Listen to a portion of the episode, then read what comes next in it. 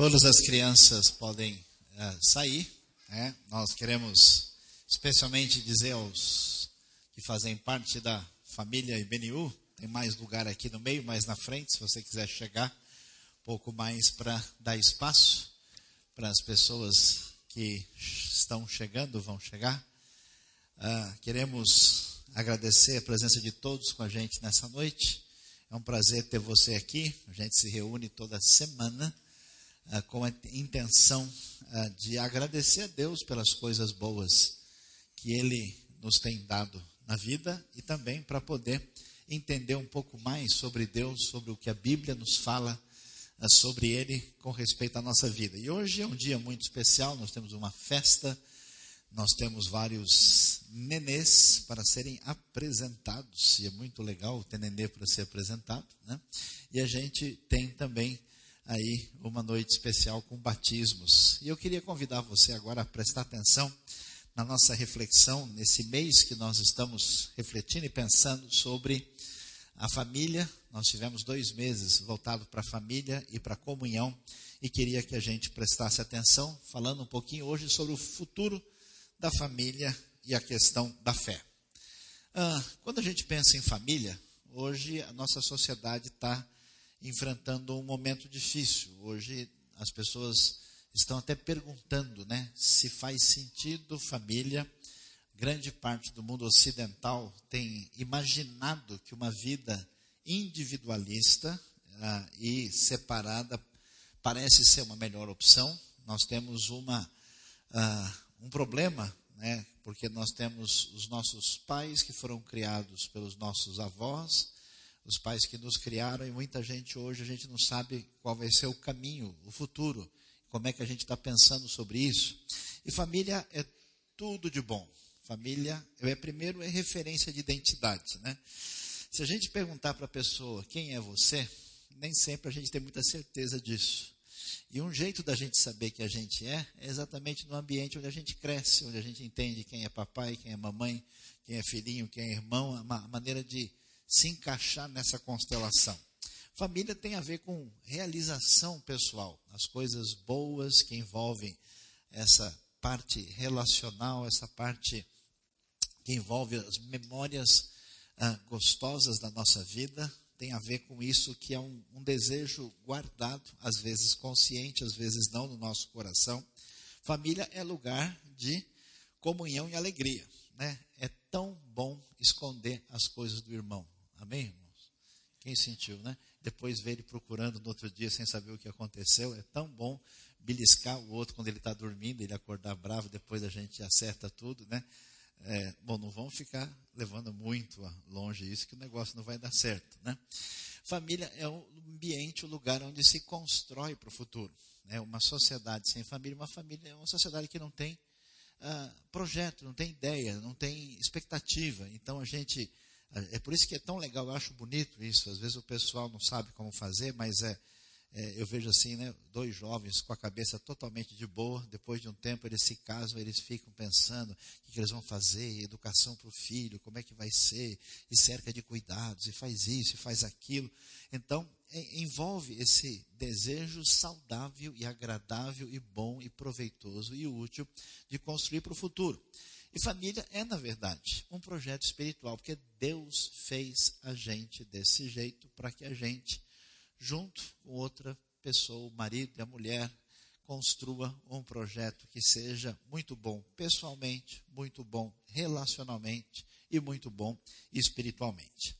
A gente vai pensar num caso interessante da história do apóstolo Paulo em Atos 16. Paulo construindo na sua personalidade nessa família judaica do Novo Testamento, ele recebe uma missão especial de Deus, ele sai fazendo várias viagens no mundo antigo, no mundo romano, essa famosa estrada que está preservada até hoje, chamada Via Ignácia. Em Filipos é um dos lugares onde Paulo caminhou com a intenção de levar essa notícia maravilhosa do Evangelho para a vida daquelas pessoas e ele vai fazer uma viagem, nessa viagem ele vai atingir a vida de uma pessoa e vai mudar o futuro da família dessa pessoa. Paulo, a gente muitas vezes não tem essa ideia, né? é, às vezes a gente pensa isso, que tudo que você faz que tem a ver com o reino de Deus vai fazer com que a sua vida fique mais fácil, que vai dar tudo certo para você, que as coisas vão ser facilitadas. Nem sempre isso acontece. Paulo, nessa viagem, quando ele vai chegar à cidade de Filipos, ele vai acabar abençoando a vida de pessoas, vai criar um problema na cidade vai parar na prisão. Ele vai ficar na cadeia. Existe lá em Filipos um lugar que é uma possibilidade muito grande da, da região exata onde Paulo ficou preso por causa da sua trajetória de servir a Deus anunciando o Evangelho de Cristo. Então vamos dar uma olhada em Atos 16, começando com o versículo 22 e ver o que, a Bíblia diz para a gente. A Bíblia diz o seguinte, versículo 23: Depois de serem severamente açoitados, foram lançados na prisão. O carcereiro recebeu instrução para vigiá-los com cuidado. Tendo recebido tais ordens, ele os lançou no cárcere interior e lhes prendeu os pés no tronco. Por volta da meia-noite, Paulo e Silas estavam orando e cantando hinos a Deus. Os outros presos os ouviam. Então você imagina só uh, se você acha que a sua vida tem problema e tem dificuldades. Né? Paulo está aqui, alguém que ouve a palavra de Deus, que é servo de Deus, que está anunciando o evangelho. Ele liberta uma moça que tinha um problema espiritual sério. Isso causa uma confusão. Ele vai parar na cadeia e Paulo vai enfrentar o problema de ser preso do mundo romano e vai enfrentar um carcereiro. Agora você imagina, né? Gente que é carcereiro é gente bem treinada, é aquele pessoal assim que você vê e fala: Deus abençoe, né? É, Deus abençoe a sua vida. Somos amigos, não temos nenhum problema. Eu não falei nada sobre você. Sujeito forte, sujeito treinado, alguém que de fato estava acostumado a bater em pessoas. Quando isso acontece, a Bíblia diz que de repente houve um terremoto tão violento que os alicerces da prisão foram abalados. Imediatamente todas as portas se abriram e as correntes de todos se soltaram. O carcereiro acordou e, vendo abertas as portas da prisão, desembanhou sua espada para se matar, porque pensava que os presos tivessem fugido. Mas Paulo gritou: Não faça isso, estamos todos aqui. Então, de repente, a Bíblia vai mostrar uma coisa interessante para a gente pensar, porque viver em comunhão, viver em igreja, viver em família, é viver sem saber o que vai acontecer. E a vida com Deus é muito assim. A gente gostaria que tudo acontecesse do jeito que a gente gosta, para que a gente tenha tudo sob controle. Mas Deus gosta de fazer a gente passear nas curvas da estrada. Quando vira uma curva, você não sabe o que vem depois. Então Deus podia fazer a coisa mais fácil, mas ele prefere não fazer assim, é mais emocionante, é mais interessante. Né? Então Deus, o que, que ele vai fazer? Ele vai chamar Paulo de uma maneira especial para ele ir a Filipos anunciar o evangelho. Quando ele chega lá, em vez de dar tudo certo, ele encontra uma moça possessa de um espírito mau, ele ora por ela, ela é libertada, causa-se uma confusão e ele vai parar na cadeia. Deus podia ter evitado isso. Na cadeia, né, eu fico imaginando na hora que o carcereiro está dando a chicotada nas costas de Paulo, Paulo falou: será que era para cá mesmo que eu tinha que vir? Né? Será que eu estou no lugar certo? Será que eu não errei o caminho? É que eu errei o CEP, deve ser outro lugar.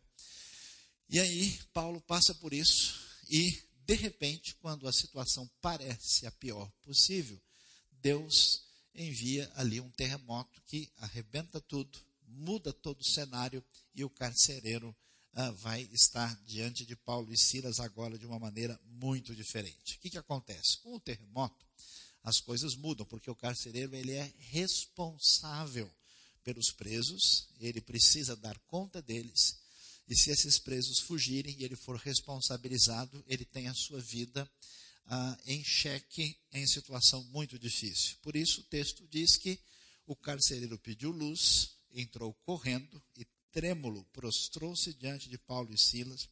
Então levou-os para fora e perguntou: Senhores, que devo fazer para ser salvo? Eles responderam: Creia no Senhor Jesus e serão salvos, você e os de sua casa. O mundo dá voltas. Eu já vi muita gente orgulhosa, metida e arrogante, depois baixar a bola e ficar mansinho. Eu já vi muita gente dizer que não precisa de ninguém e o mundo dá voltas e a pessoa reorientar a sua maneira de agir e de pensar. Pois é, quem diria que aquele carcereiro forte, acostumado a bater, a bater em gente, alguém que uh, tinha uma postura totalmente diferente do que se imaginava como virtuosa, agora tremendo diante de Paulo e Silas, que ganharam autoridade pela maneira deles reagirem na hora do sofrimento, agora ele está lá diante deles, aquele homem forte, acostumado aos exercícios físicos puxados, uh, que aparece pedindo o que ele deve fazer para que a sua vida tenha salvação, tenha segurança, que tipo de coisa deveria ser feito. Na sequência, a Bíblia diz que eles pregaram a palavra de Deus a ele e a todos os de sua casa. Naquela mesma hora da noite, o carcereiro lavou as feridas deles e em seguida ele e todos os seus foram batizados. Então os levou para sua casa, serviu-lhes uma refeição, e com todos os de sua casa alegrou-se muito por haver crido em Deus. Ou seja, o bonito da estrada que Deus leva a Paulo e que ele leva a gente é que ela termina numa festa muito grande. Pode ser que o caminho tenha precipícios, tenha buracos, né? Eu gosto de dizer, Jesus começou o seu ministério jejuando, mas terminou comendo com os discípulos. Né? A festa é maravilhosa. Uma grande refeição de alegria com o carcereiro. Né? Paulo ainda estava, ai, hum, né? e comia, engolia e doía atrás. Né? Então, ainda recuperando dessa situação, ah, Deus levou a resultados maravilhosos a empreitada de Paulo. A gente não sabe muito bem né, a gente vai encontrar em Atos 16 que uma das primeiras pessoas, a primeira pessoa na Europa a receber Jesus chamava-se Lídia. E hoje na Grécia, num lugar ali junto ao rio Gangites, tem um lugar que é o batismo, o lugar do batismo de Lídia. A gente não sabe onde exatamente os detalhes do batismo do carcereiro e da família dele, mas em algum lugar próximo dali, talvez no rio, próximo ao rio, ou em outro contexto, a Bíblia faz questão de não dar ah, os detalhes para a gente. Eles são batizados e nós temos essa história muito especial. Então vamos dar uma olhada nesse texto aí de Atos para ver como é que a fé mudou a família do carcereiro e vamos ver como é que isso tem a ver com a nossa vida, já que hoje nós vamos ter aqui na IBNU batismos e vamos também encerrar o nosso mês ah, de comunhão e de família. Primeira coisa impressionante, valiosa para a nossa realidade. Nós imaginamos, e acho que grande parte das pessoas faz um esforço para que a sua posição social melhore. As pessoas gostam de comprar roupas mais caras, carros mais bonitos, morar em bairros melhores, só para os outros imaginarem que elas são isso e não isso. Por isso que é interessante, como eu estava vendo esses dias, né, que uma pessoa foi aí num, lugar no exterior, foi comprar uma bolsa, né, não sei se vocês sabem disso, que custa mil dólares, sei que é possível um negócio desse, né, mas aí achou uma bolsa de mil dólares que custa cem, mas parece com mil, cem também parece com mil, é só um zero de diferença, né, e a bolsa assim, eu achei interessante, a pessoa falou assim, olha, não importa, pelo menos essa aqui é falsa, mas parece bem verdadeira. E ficou satisfeita com isso. Mas qual é a razão que a pessoa faz isso? Exatamente para dar a ideia de que ela está numa posição superior. Você vê as pessoas conversando, lendo umas às outras os sinais da linguagem, os sinais sociais, né, os sinais que a gente manda por uma série de códigos sem palavras que vão indicar né, em que altura da pirâmide nós estamos. E o que, que acontece? Quando a gente constrói a nossa família, quando a gente prepara os nossos filhos, na nossa sociedade, nós queremos que eles cresçam no seu potencial para que eles estejam no ponto mais elevado da pirâmide social. Então veja bem, o carcereiro tinha posição social bem garantida. O carcereiro estava com a vida tranquila.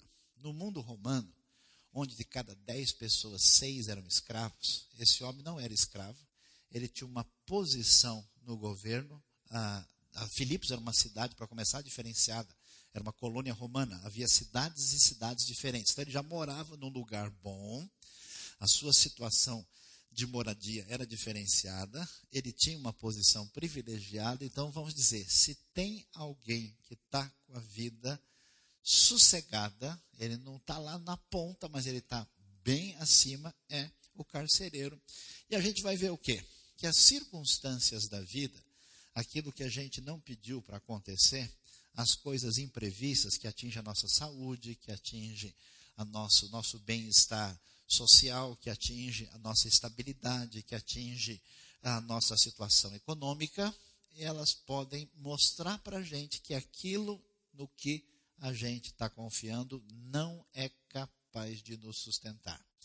Então, você que está pensando na sua família, e eu tenho visto até gente de igreja fazendo isso, apenas focalizando nos seus filhos, que eles devem crescer de uma maneira a desenvolver o seu potencial para ter melhor posição social. Saiba que isso é insuficiente. O tesouro da vida de uma pessoa vai muito além do que desenvolver o seu potencial para ter uma melhor posição social que a gente tantas vezes luta para conseguir o possível. Não sei se você sabe disso, mas as nossas cidades, o jeito que a gente constrói tudo nos dias de hoje, ainda segue o padrão do Império Romano. As nossas, as nossas ruas, nossas avenidas, a maneira de. E até as nossas casas. Aqui é uma casa chique dos tempos antigos de Roma. O que, que acontece? Muita gente está até imaginando que posição social, especialmente sociocultural, não é tão importante. Mas a grana a gente não pode dispensar. Conheço famílias, por exemplo, em que os filhos até fizeram um curso eles sabem falar bonito, falam de maneira intelectual, eles tiveram um diploma de uma universidade importante, até fizeram algum curso que tem nome de letra que deixa a pessoa importante, MBA, é, M, ah, PhD, D, né, tem algum M, algum D na frente do nome dele, e acha isso muito importante. Né? Só que essas pessoas falam, olha, negócio de estudar pode ser bom, mas grana que é bom não rola. E aí fica complicado. De repente você quer fazer né, aquele programa e cadê? Cadê o cacau? Cadê a bufunfa? Falando um português mais erudito, assim, mais especial, né? Estabilidade financeira não garante a família. Dinheiro não compra o que sonhamos. Se você pensar no carcereiro, no mundo romano antigo, ele que tem o emprego dentro do Estado romano para vigiar uma prisão, é uma pessoa muito bem estabilizada que tem a sua vida garantida. Aliás, a vida dele é tão boa que ele está dormindo no emprego. Esse carcereiro não tem estresse, não tem problema, entendeu? não fica nervoso igual você às sete horas da manhã no trânsito de segunda-feira. Amanhã você vai lembrar. Vou até tomar um copo d'água para ver se eu me acalmo aqui também. Então, a gente faz o quê? Né? A loucura, né? No mundo ocidental competitivo, no mundo oriental competitivo, na realidade de cidades como São Paulo, a gente pega os filhos e fica desesperado para eles fazerem dez cursos ao mesmo tempo, porque eles têm que entender que eles têm que, aos quatro anos de idade, fazer natação, aprender inglês, alemão, aprender isso e aquilo, e fazer escola de manhã, de tarde, de noite, tem curso de madrugada, se dá para aprender algum curso dormindo, né? Tem esse negócio, aprenda. Uh, um dia eu vi alguém, aprenda inglês dormindo. Eu falei, o cara não consegue acordado, será que ele vai aprender dormindo, né? Põe uma fita debaixo do travesseiro e não sei o quê. Outros dias eu vi outra propaganda, aprenda inglês em 24 horas. Que isso, né? E o pessoal, né? Quem acredita não aprende, é complicado, né? Essa estabilidade financeira também não garante a família. E muita gente, às vezes, pensa em termos de família, concentrando toda a sua atenção. Preste muita atenção nisso, porque você construindo a vida dos seus filhos para que eles tenham posição e tendo dinheiro, se eles não tiverem desenvolvimento moral e espiritual, tudo o que eles construírem pode se perder ou até pode se voltar contra eles. Portanto, a coisa não funciona desse jeito. O carcereiro, que era uma pessoa de vida resolvida, estabilizada, ajustada, tranquila no Império Romano antigo, quando a coisa de repente virou, ele não tinha mais onde pôr o pé. Né? Já, já teve aquela experiência de mergulhar no rio ou no mar e você. Uma vez eu fiz isso, eu pulei, né? old times, nos tempos de outrora, né? Eu pulei de um lugar bem alto, né? E pulei num lugar no Rio Tocantins. Aí eu desci, eu desci, desci, desci, desci e continuei descendo, né? Aí eu cheguei lá embaixo, procurei o fundo. Aí, cadê o fundo, né? Socorro, né? Aperte o cinto, o fundo sumiu, né? Eu fiquei procurando lá e deve ter descido uns quase dois metros e meio. E na hora de voltar, tentando chegar, né? E não tinha impulso, não tinha nada. E eu pulei só uma vez. Não tive vontade de pular a segunda. Porque a coisa fica difícil. Então, quando falta, quando a gente perde o pé, não acha lugar para ter apoio. E isso acontece quando a trajetória da vida, de fato, vai mostrar que as nossas expectativas não estão corretas. Como é que como é que está a sua vida? Você até pode ser uma pessoa da igreja, você pode até ter crido em Jesus, você pode estar tá caminhando com a gente, mas pode ser que o GPS que orienta a sua vida mudou de rumo. Você tem uma, um imã aí diferente que puxou a agulha numa outra direção. E a sua preocupação, nitidamente, é o quê? Vou formar minha família para todo mundo ser socialmente bem sucedido, financeiramente bem sucedido, quando essas coisas que não têm substância vacilarem, onde é que você encontra lugar para pôr o pé? Onde é que você vai achar esperança? Como é que você acha a luz no fim do túnel quando tudo se foi? A história do carcereiro ajuda a gente a entender como é que a gente deve encarar a realidade da importância da fé na vida da família. Olha o que, que diz o texto. De repente, houve um terremoto tão violento que os alicerces da prisão foram abalados. Imediatamente todas as portas se abriram e as correntes de todos se soltaram. O carcereiro acordou. Olha só, hein? Nem o terremoto. Né? Depois que quebrou tudo, que ele acordou. A vida estava tão boa, né? Acordou e, vendo abertas as portas da prisão, ele olhou, pensou que todo mundo tivesse ido embora, fugido, imaginou que não tinha mais esperança, desempanhou a espada para se matar, porque pensava que os presos tivessem fugido. Mas Paulo gritou: não faça isso, estamos todos aqui. O texto chega a ser irônico, né? porque Paulo não tem casa certa, está viajando para lá e para cá, não tem nenhuma estabilidade financeira. Um dia, eu me lembro da crise de uns anos atrás, eu vi de um bilionário que tinha, não sei, 30, 35 bilhões de dólares e teve um certo crash na bolsa e ele perdeu 20, 30% do que ele tinha ele deu um tiro na cabeça. O que tinha sobrado para ele ainda era mais de 20 bilhões. Mas só o fato de ele ter perdido alguns, vários aí, já fez com que ele perdesse a esperança em relação à vida. Então, o que, que sustenta a gente? O carcereiro, de uma maneira muito irônica, vai ficar à mercê de Paulo, que não tinha segurança, mas tinha condição uh, de ajudar esse homem que não tinha mais onde colocar a firmeza do seu coração. O que, que a gente vai aprender? Que a instabilidade revela a nossa maior necessidade. Às vezes, você fica chateado e fica aborrecido com algumas coisas que acontecem na sua vida e você não fica muito feliz. Mas preste atenção: algumas das coisas que complicam a nossa vida pode ser um sinal de amor de Deus para que a gente reoriente o caminho e passe a valorizar o que realmente importa.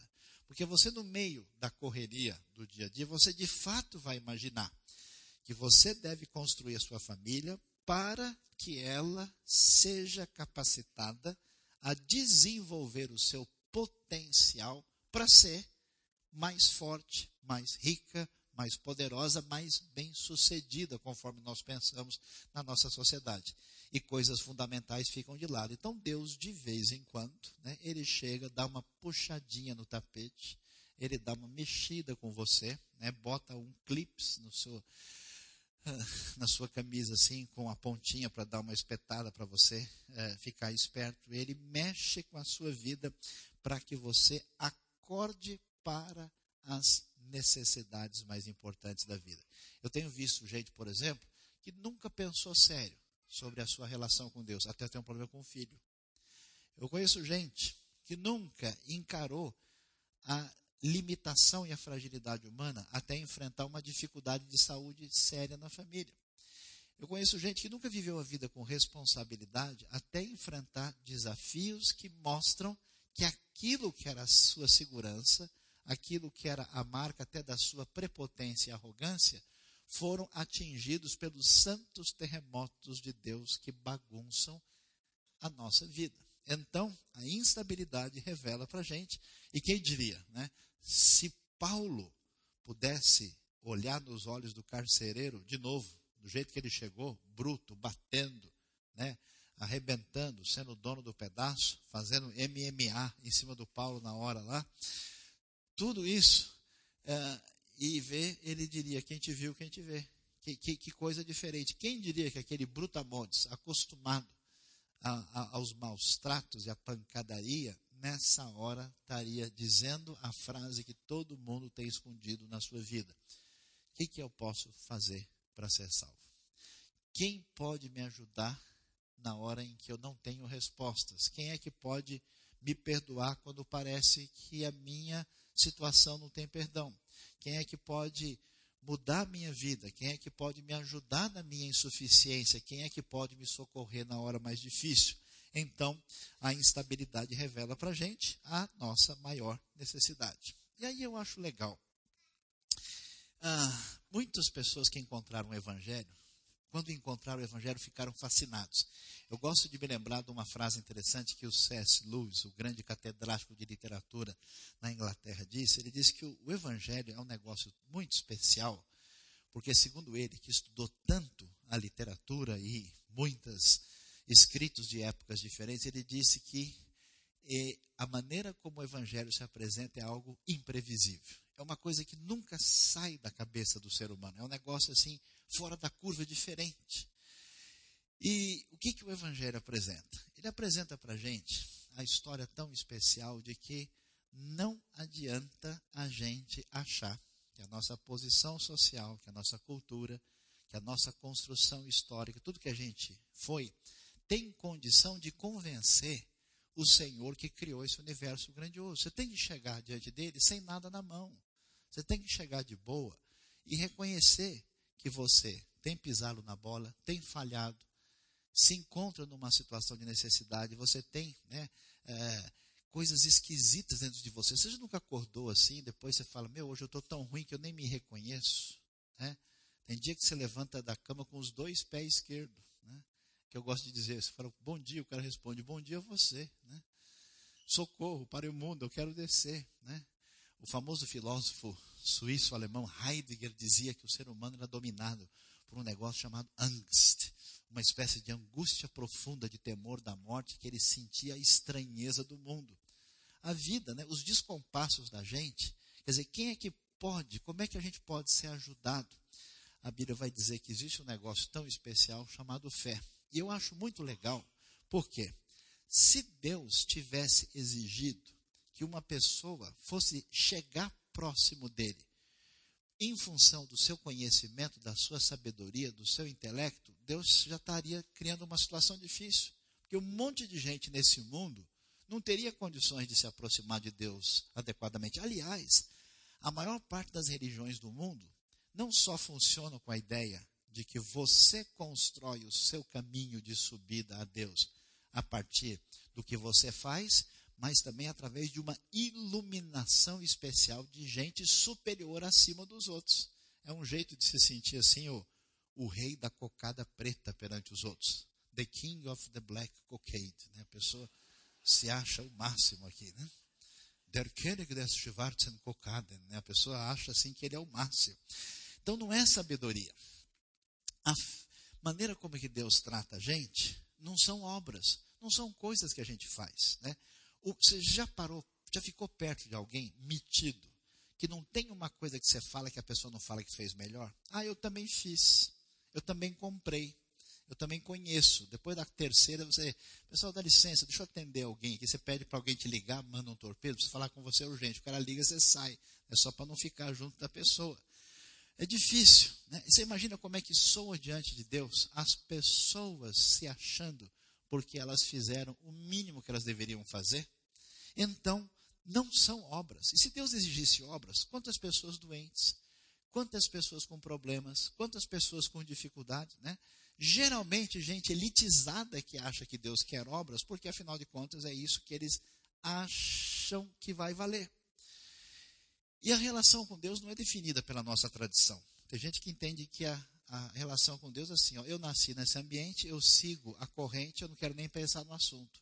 É tão especial que a palavra de Paulo para o carcereiro vai ser uma palavra que vai exigir a coisa mais especial que move o ser humano, que chama-se fé e confiança. Tudo que você faz na vida depende disso.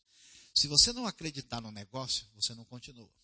Se você não tiver fé nas pessoas com quem você convive, para você ter um relacionamento adequado, a coisa não vai caminhar nunca. Tudo na vida só se constrói com fé.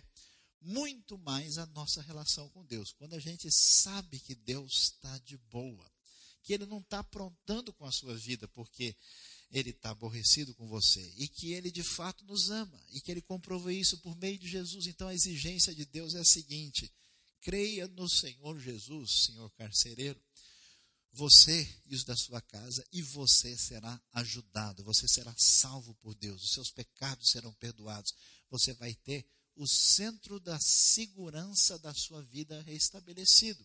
Por isso, Deus exige fé. E eu quero fazer duas colocações para você que está com a gente hoje. Eu não sei como é que está a sua vida. Eu não sei se você já orientou o seu coração, entendeu isso e resolveu colocar fé em Deus. A Bíblia diz que Deus enviou Jesus, seu Filho, ao mundo, para que toda pessoa que nele crê não pereça, não perca definitivamente a sua segurança, mas ele tenha a vida eterna, um relacionamento com Deus.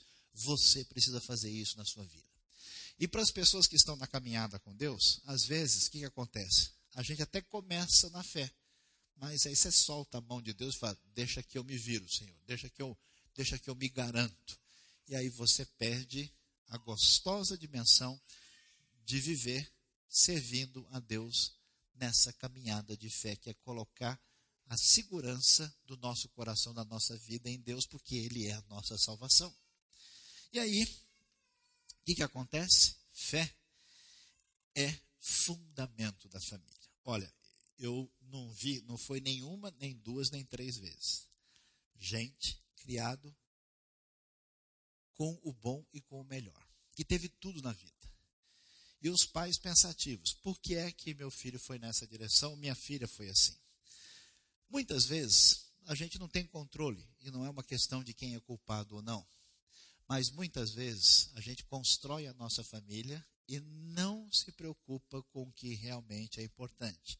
A gente potencializa, quer fazê-lo subir na vida, quer fazer o pessoal ser bem sucedido, mas a Bíblia vai dizer que a relação de compromisso com Deus fundamentado nessa fé é extremamente importante e valiosa. É a força e o futuro da família. Eu acho legal porque a Bíblia podia ter dito o seguinte: o carcereiro se converteu e ele creu em Cristo e tudo bem, ele foi abençoado, está tudo certo. Mas a Bíblia faz questão de dizer que aquela palavra de Deus foi para ele ir para sua família. Portanto, se você quer construir família do jeito que é o jeito abençoado, você precisa sinceramente considerar essa relação com Deus. E olha que bonito como é que fecha pregaram a palavra de Deus a ele e a todos de sua casa.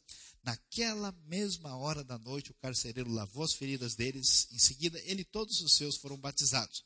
Então os levou para sua casa, serviu-lhes uma refeição e com todos de sua casa alegrou-se muito por haver crido em Deus. A gente não sabe quantos eram, mas o carcereiro, como é uma pessoa razoavelmente bem de vida, seguramente envolvia seus filhos, sua mulher alguns parentes mais próximos e até mesmo alguns servos, a turma toda foi devidamente abençoada. Para terminar, a gente precisa considerar a realidade. Você precisa assumir a fé e a caminhada com o Senhor. Qual é a sua prioridade na vida? Você sabe que existem em vários lugares do mundo as grandes liquidações as pessoas, né? É, nos Estados Unidos existe a famosa Black Friday, que chegou no Brasil, esse tipo de liquidação. E eu fico surpreso. Uma vez eu estive num lugar mais ou menos 5 horas da manhã, mais ou menos 5 graus, mais ou menos umas 5 mil pessoas, né? quase que me deu uns 5 minutos na hora, ou ver aquele mundaréu de gente, quando abriu aquele negócio, aquela torada assim, espanhola entrou, né?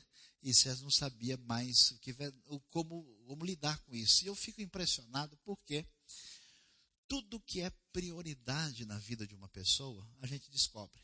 Conheço gente que não tem tempo para nada. Pergunta para ele é, como é que está o campeonato de futebol. Aí ele sabe. Ele conta até os gols. É, tá difícil. Corrida é muito corrido, tal. Ele te dá até o minuto que o gol foi feito e conta a história todinha.